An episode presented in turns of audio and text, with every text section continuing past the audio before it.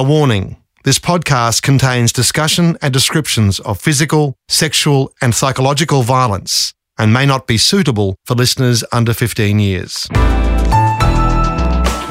A listener production. Welcome back to State Crime Command. This is episode two of Control, brought to you by the New South Wales Police Force Domestic and Family Violence Team. In episode one, Cassie was in a relationship with a dangerous and abusive partner, an American we've named Connor for legal reasons. In 2016, the three year relationship was over, yet they still owned a house together and shared a child.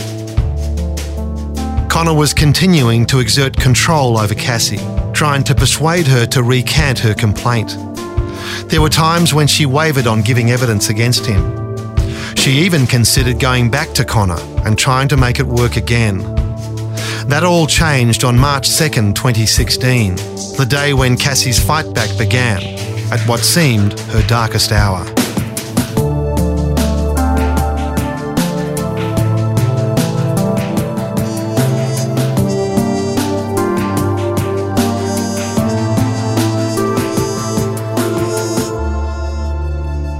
When he took my son, everything really shifted for me, and I was like, I will never listen to you again. I will never see you again.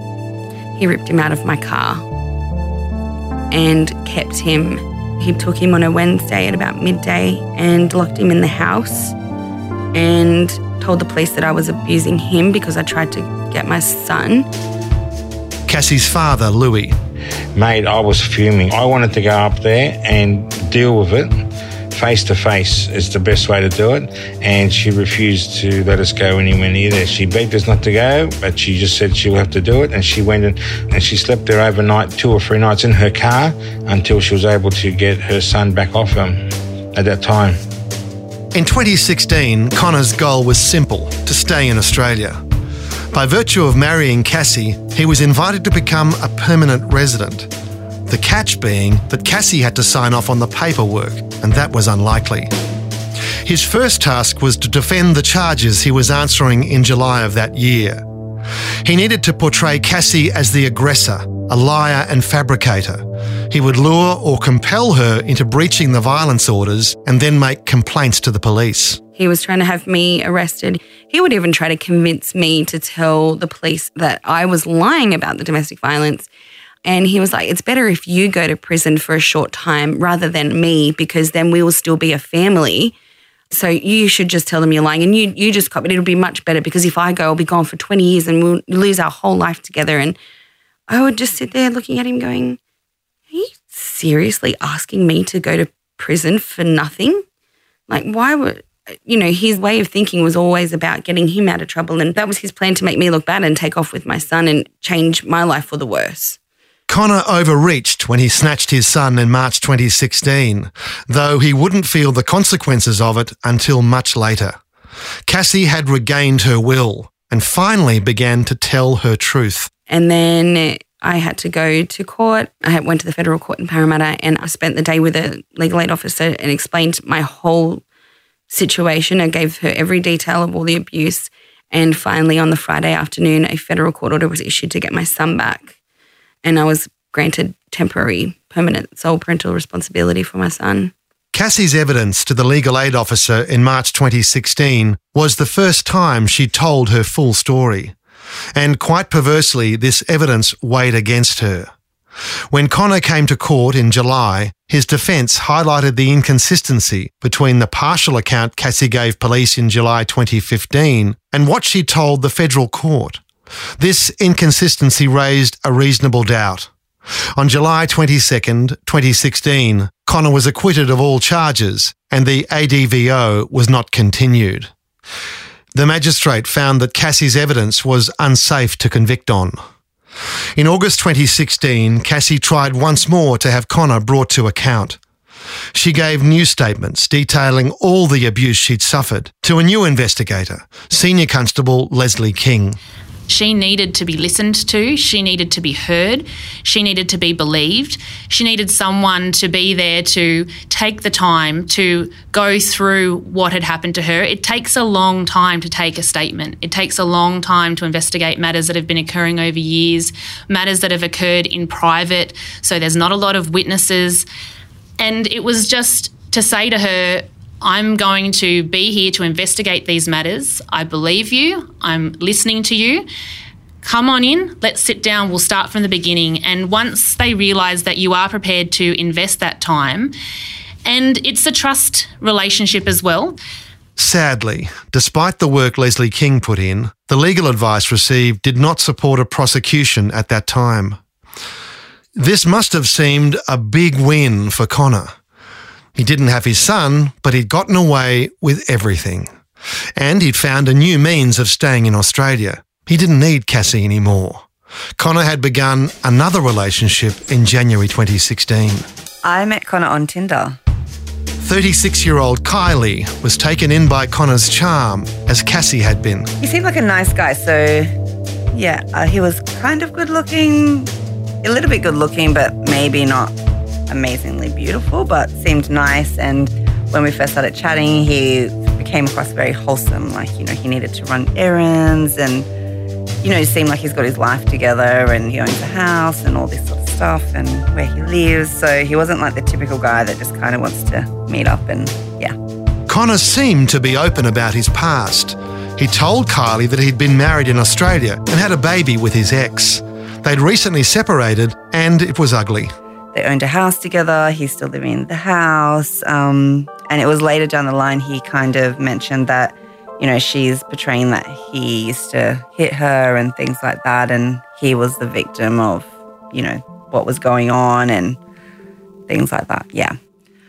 I guess at the beginning, I kind of didn't want to get involved or believe either or yeah, so Cassie had kind of contacted me when she found out I was dating Connor and tried to warn me, but I just kind of thought she was being jealous of the new relationship. Uh, in text messages, well, I kind of just ignored them and then she ended up messaging the messages to my friends, obviously going through my Facebook and stuff like that. Yeah, just saying that, you know, that, that he's very violent, he's this, he's that, be careful. You were in love. He could do no wrong. I wouldn't say I was in love. No, I was just looking for a fun relationship at the time and kind of didn't really care too much. And then obviously, um, he brought up the idea of having a baby. And I guess that's what kind of changed my mind because I was at the point in my life, I think I was 36, and I was like, well, I don't think I'm going to have kids. It's, you know, guys kind of don't want to settle down. And then he was like, well, I would love to settle down with you and have a kid. And I was like, okay. And I was like, maybe I should do this. But then yeah, I was like, I didn't actually think I'd fall pregnant. So four weeks later, I was pregnant. I think it was March or April, yeah. And then I was actually I was actually going on a girls' trip to New York, and when I got to New York, that's when I realized I was pregnant. Then when I came back to Sydney, I tried to break up the relationship with him. Why? Because I could just tell what Cassie was saying was true. I started to see that. Mm. Um, but yeah, he's also someone to be fearful of and scared of. Meanwhile, Connor was still trying to control Cassie's emotions, making no secret of his new relationship. He had said little things here and there. And then I found out that she was pregnant. And I was just like, I can't. So he's having relationships with other women, but also trying to convince me that he wants to be with me. He wants to stay married and still wants to have this whole life with me. Cassie met Kylie in person during the family court battle. Connor wanted to see his son on his birthday and persuaded Cassie to meet. So I agree, but I said, I'm only agreeing if you bring someone. I don't want to do this alone. I'm too scared. And we're going to an open place where there's people in a public area. I don't want to do this at someone's house. Like, I don't feel safe. And Kylie and him met me at a park. And that was the first time I'd actually ever had any real conversation with Kylie. I could tell he was hurting her. You could just see it in her face. She would sort of say little things that were like to try and, you know, make him seem like he's a better person now. But I, was, I know him too well. He's not changed. And I can see it in your face. Like I know that he's, and I knew that he was hurting her too, but she wouldn't say it. Mm. But I could just tell. You just, I don't know, I guess you just sort of realize things after you've experienced it. The first time it ever happened was so basically he used to have to check into the police station because him and Cassie's court case wasn't resolved. So he was still having to check in weekly to the local police station. I was living in Kirribilli at the time and he had somehow moved himself into my apartment. And so he was checking in at Mosman Police Station. And I was driving him there one night and he was just, I was so tense around him and I could just feel something was going wrong. So when he went into the police station to check in, I called my friend and was like, I'm so scared. She's like, just leave, get away from there. So I drove off while he was in the police station. Then I realized he had the keys to my apartment, so I couldn't get into my apartment. So I was quite scared. And then he called me, like, where are you? And I was like, just give me the keys to my apartment. And he was just, yeah, obviously he's very, I don't know how to put it, like, um, you know, the way he's yelling at me, he was scaring me. So I actually went into the police station and I said, Look, um, has Connor been in here to check in tonight? And they said, Yeah, he's already left. I said, Well, look, um, I'm really worried. I need to get my house keys off him, but I'm actually scared to go see him because I think he might actually hit me. And they said, Well, has he hit you or anything? I said, No. And they go, Well, there's nothing we can do until something happens. So then I had to take it on my own self to go drive and get the keys off him. Um, so I pulled over on the side of the road, got out of the car, and there was people walking past because we were near businesses. And he was trying to throw money at me and stuff like that. And then he still wouldn't give me back my keys. And then he dragged me into like the side of a business where they keep all the bins. And that's when he first threw me down on the floor and yeah, it was pretty horrific. And there was a physio place that was above the bins looking down and they were banging on the windows like, come in here and we'll help you, you know? But then he grabbed my car and I was deciding, do I go into this business and try to get saved or am I embarrassed or do I get in the car because I didn't want him to take my brand new car that I just bought. So silly me got in the car with him and yeah, that's when it all started. And from then it never stopped. Yeah. Did you report that incident? No, I was too scared. I was hoping that he would move out, but no. And you're pregnant? Pregnant, embarrassed, mortified, couldn't believe it. And I guess there's always people around you in these situations will say, I told you so. I told you it was no good. Yeah. My friend was like, why don't you just get in your car and drive and leave everything you own? And I was like, I'm not giving up everything. And in hindsight, I probably should have got in the car and left. But yeah, I guess I would have always been looking over my shoulder as well. So, Absolute dilemma. yeah. So it continued and it became normal in your relationship, would you say? How, how often would it happen? I would probably say,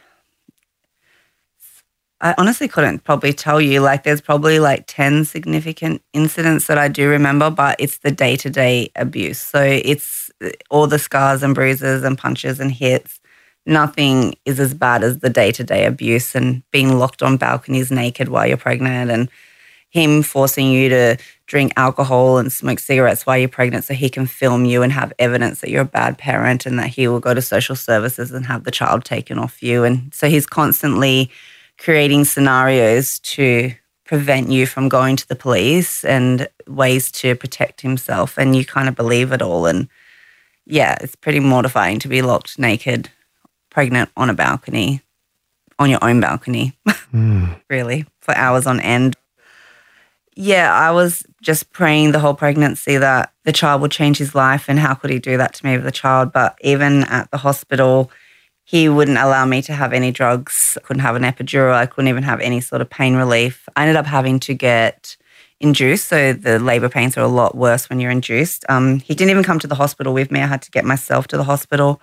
He turned up later. I asked him to bring me food because they weren't going to feed me until I got to the ward, but ended up having an allergic reaction to the drug that they induced me with. And he turned up with food that he knows I don't like. Then he left and he didn't even come back. I had to call him the next morning to come for the birth. I had the child, and then my friend was there, and she left because she thought she wanted to give us some time alone to enjoy our new child. As soon as she left, he left the hospital.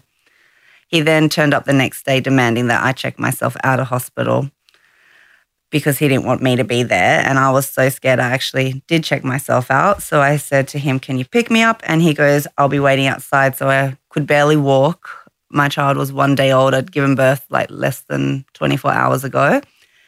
I had to carry out all my stuff, the newborn baby. He then made me drive the car home, but he wanted to go to King's Cross and eat chicken. So I had to drive to King's Cross with a one day old baby. Didn't know how to breastfeed. I was, the baby was screaming. He took off with the baby because I was apparently walking too slow through King's Cross because I could barely walk after giving birth and breastfeeding in a King's Cross restaurant in the toilets.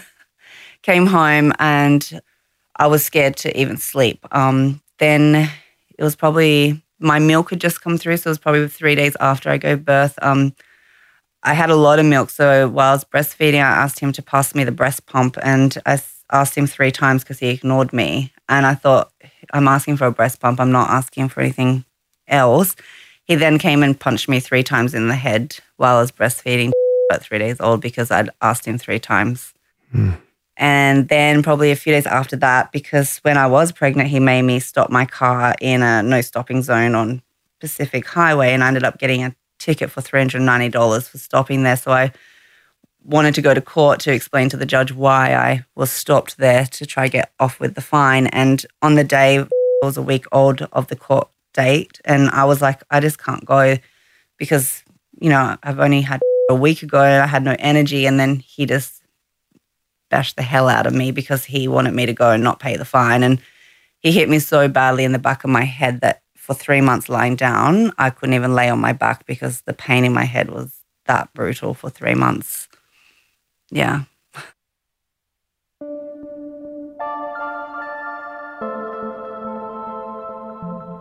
Third of February 2017 was a some kind of climax to all this when he asked you to participate in the threesome. That's right. Yeah. He said if we haven't had a threesome by the end of the week, that I, I don't even know what he threatened to do to me now. Could be anything kill me, kill my parents. Yeah. Mm. Yeah. So this was organised on Tinder with a woman called. That's correct. Yeah, so I was at home. I just couldn't believe this was actually going to happen. And he's like, Oh, you need to get drunk because you need to be drunk. So you'll do this because I obviously didn't want to do this. My baby's six weeks old, sleeping in a room. So I was like breastfeeding, so I had to express all this milk because I knew that I'd be drinking and wouldn't be able to breastfeed my child. I was like almost in tears, and I think I ended up drinking that much that night because I just was so fearful of doing this. And when the time came to actually have the threesome, I couldn't do it. So I walked into the bathroom, he followed me, he slapped me in the face really hard, and he's like, You're embarrassing me. I walked outside to the balcony. Um, the girl followed me and she's like, Are you okay? And I said, No. I go, Don't make a scene, but he's just hit me. Please don't say anything, but just can you leave? Then I think she got upset. I went back into the bathroom and that's when he just destroyed my face. I was had blood. My face was split open. There was blood everywhere. I had screaming in my arms and he was yelling at me because I was completely covered in blood. So he made me get in the shower fully clothed to wash he was always very smart. He would never leave me in these situations because he was scared I was going to go to the police. So he'd always try to fix my bruises and fix all the damage he's done to me so that no one would know. But I actually convinced him, I said, why don't you go and take this girl home because she's really scared and just make out that I'm lying. And so he actually did go, but he took my phone, my everything. So I had no communication. And I was at the point where I was like, if I don't get my face fixed, like I'm going to have massive scarring and it's getting, you know, like I just I had enough for the first time. I only had my laptop, and I was like, "How do you call the police through your laptop?" Was the first time I actually wanted to call the police, um, but I couldn't even work out. You can't call the police through your laptop. So I was like, "What do I do? It's three o'clock in the morning. I'm going to have to be so mortified and go and knock on a neighbor's door and try to wake them up." And so I went out on the balcony and I had blood everywhere. I was a mess. And luckily, three guys were coming home from a nightclub and they were about to open the front door. And my, I yelled over the balcony if they could call the police for me. They ended up running into my apartment and they got me and they took me to their apartment. And the ambulance came. And then the ambulance was like, the police need to come. So they sent the officers down. And I was still that scared. There was three female officers and um, they're like, we need to go into your apartment and we need to get your clothes. And I said, well, no, what if he comes back? And I was still scared to even be seen with the police to go into my apartment to get clothes for myself.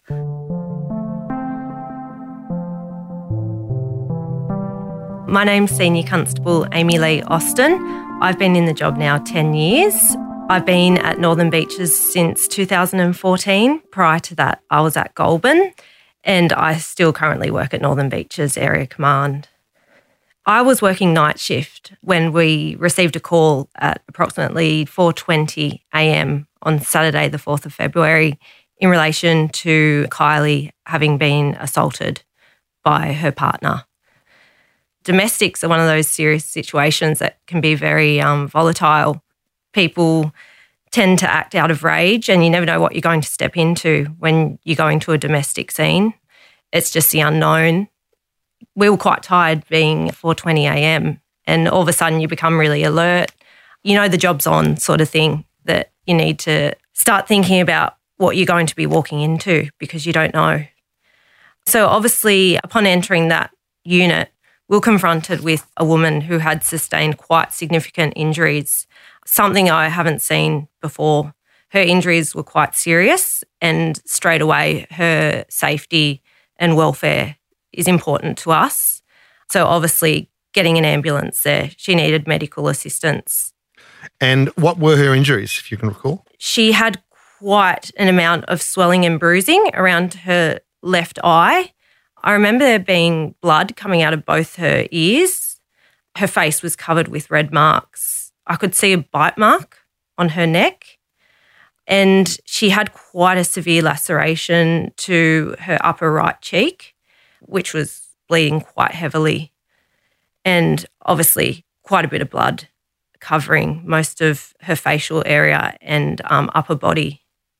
I took the baby um, for some time and held that baby. The baby also had blood on him. I believe she may have been holding him during one of the assaults taking place. So there was dried blood on that little baby as well, and um, making sure he was safe and had no significant injuries was important as well to us. When he called the police in the morning, he actually cleaned the whole apartment and then called the police and said, I think my girlfriend and son's been abducted. So we knew his place of work and that he was due to work that day. We assumed that was our best avenue in locating him and arresting him for the offences, which was arranged. And when the police interviewed him, they asked him, Why do you have blood on your hands? And he said, Oh, because I was cleaning the apartment before I came here. With Connor in custody, police concerns turned to providing ongoing support to Kylie. A domestic violence officer was assigned to her case. So, my name is Senior Constable Larissa Ryan. I've been a member of the New South Wales Police for about 18 years. I am currently working at Northern Beaches Police and I've been a domestic violence officer for about 10 of those years. So, I would call her. I know that she was still in hospital at that time having her injuries treated. So, I think it wasn't until that afternoon that I spoke to her. But for me, I really had to try and build rapport with her straight away so that she would trust me. How do you do that? I think it's a lot of just listening to them, uh, listening to their story and believing them as well. Also, I think just offering support and advice.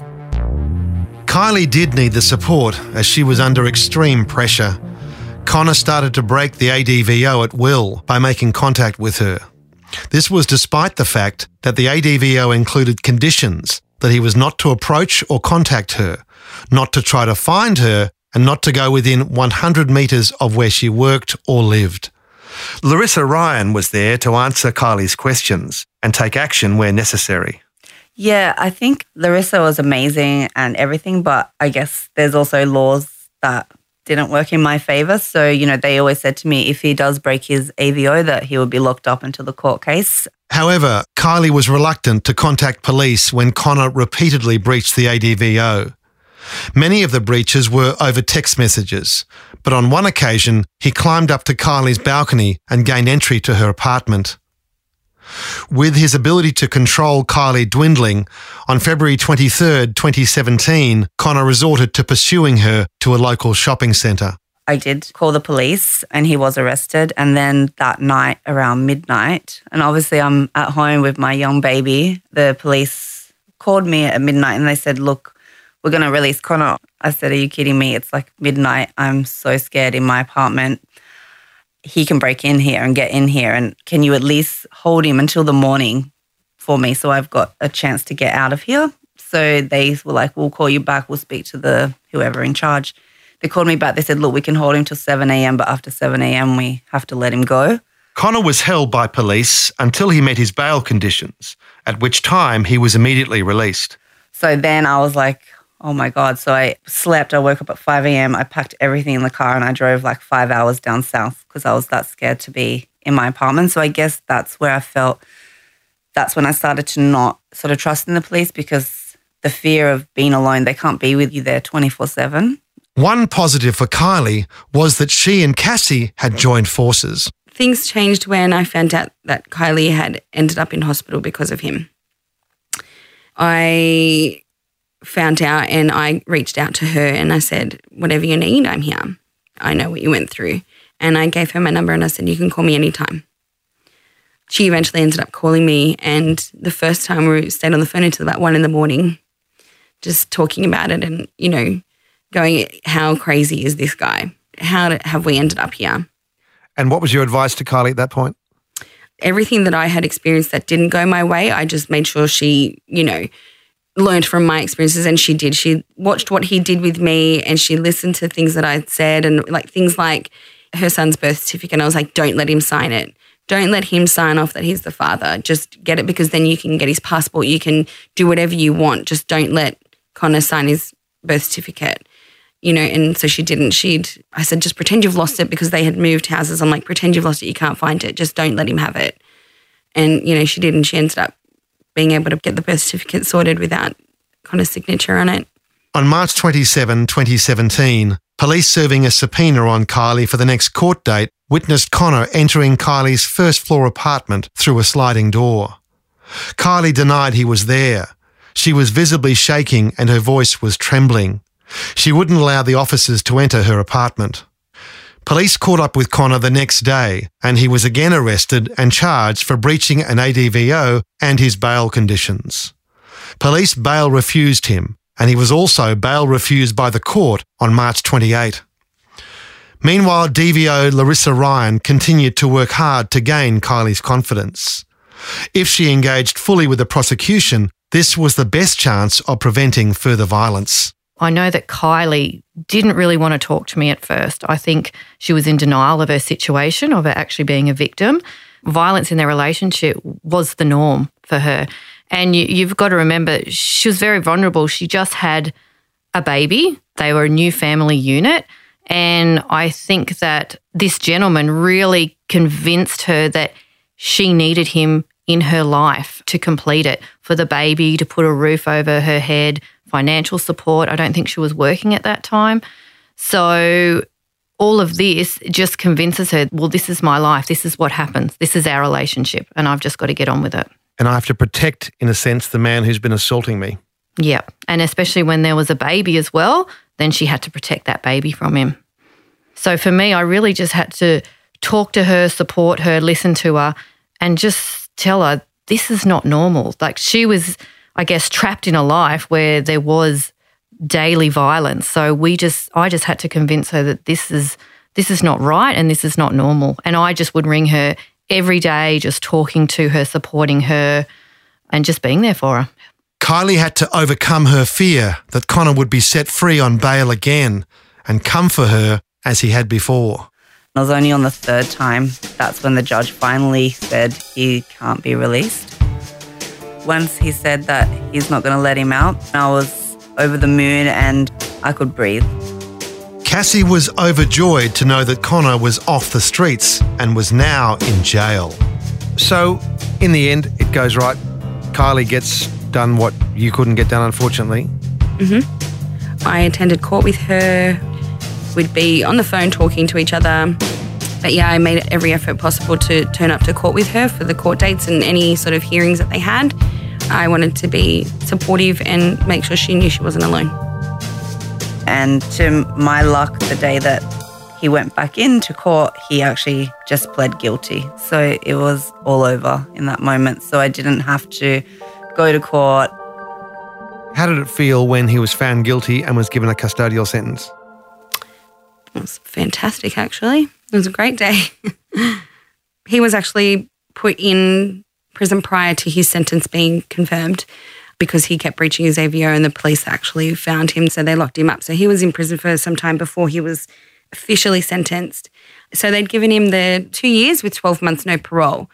And upon the 12 months, which was um, 27 March 2018, he was released without parole, but to the detention center under the, you know, he was supposed to be deported. However, upon arriving into the detention center, you're assigned a caseworker, which is fair enough. And he continued on with the saying that I was the abuser, saying that I was the one that abused him in every emotional, mental, physical, every way possible. I was controlling him. I I was the one that was the abuser, not him. He was the victim. You know, making accusations about me um, to his caseworker because he knew that if he was seen as a victim of domestic violence, he could get a visa to stay here because I had cancelled his visa, the spousal visa. I'd cancelled it not long after I'd left him.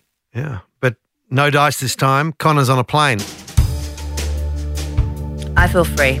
I'm so glad that he's deported and I never have to look over my shoulder again. So, as much as sometimes I regret at the beginning not reporting the little incidents, in a way, um, I'm grateful now that something happened significant enough that he was taken out of my life for good. And now I can actually live my life and not have to ever worry about him and him coming back to Australia.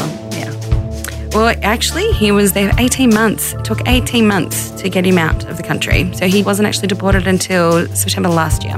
In the aftermath, Cassie and Kylie moved in together to help each other's healing and to allow Connor's children the chance to bond. Connor has had no contact with his Australian children since he was deported. Cassie's divorce only came through last year. I didn't hear from him for three years until court had finalised a year ago. He tried to apologise and say, I'm sorry for what I put you through. I am trying to be a better person, etc., etc. To me, it was just, okay, whatever. If you feel like that's clear in your conscience, no problems. I don't really care. You do whatever you want to do. I don't believe at all that he has changed. I don't need his apology, though. I am well beyond that part of my life. I never needed his apology. I, I, that's a lie. In the beginning, I probably would have appreciated an apology. However, no matter what, I probably never would have believed it to this day. I, I don't believe that he's sorry. I truly don't believe he has compassion or regrets or anything for what he has done to me. But I'm okay with that. I don't need anything from him in that regard. No, no. It's beyond his control. I think it's like a wild demon inside of him. He's not normal. He doesn't have any empathy or doesn't feel what anyone else feels. There's no cutoff. And I think he'll try and he'll probably deceive many more girls, but he will revert back to the way he was eventually. Connor deserves no sympathy. His desire for control and use of violence meant that two women and their children have been harmed psychologically and physically. Cassie's dad has a message for Connor. I would say that you have lost the greatest chance you had of a really good life. And because of your greed and selfishness, you got no one to blame but yourself. And the fact that your children are being raised by two fabulous mothers, again, is a loss for you. And you know what? They're better off without you.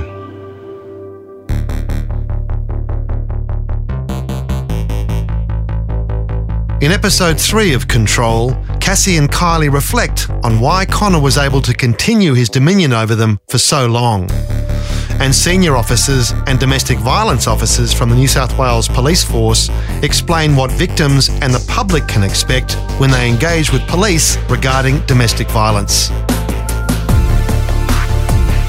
State Crime Command is produced in collaboration with the New South Wales Police Force and Real Crime Australia. Written and produced by Adam Shand. Executive producer Grant Tothill. Original music and mixing by Matt Nikolic. The associate producer is Sarah Grinberg. Research by Nolly Way Shand. Digital producer Jack Shand. Listener.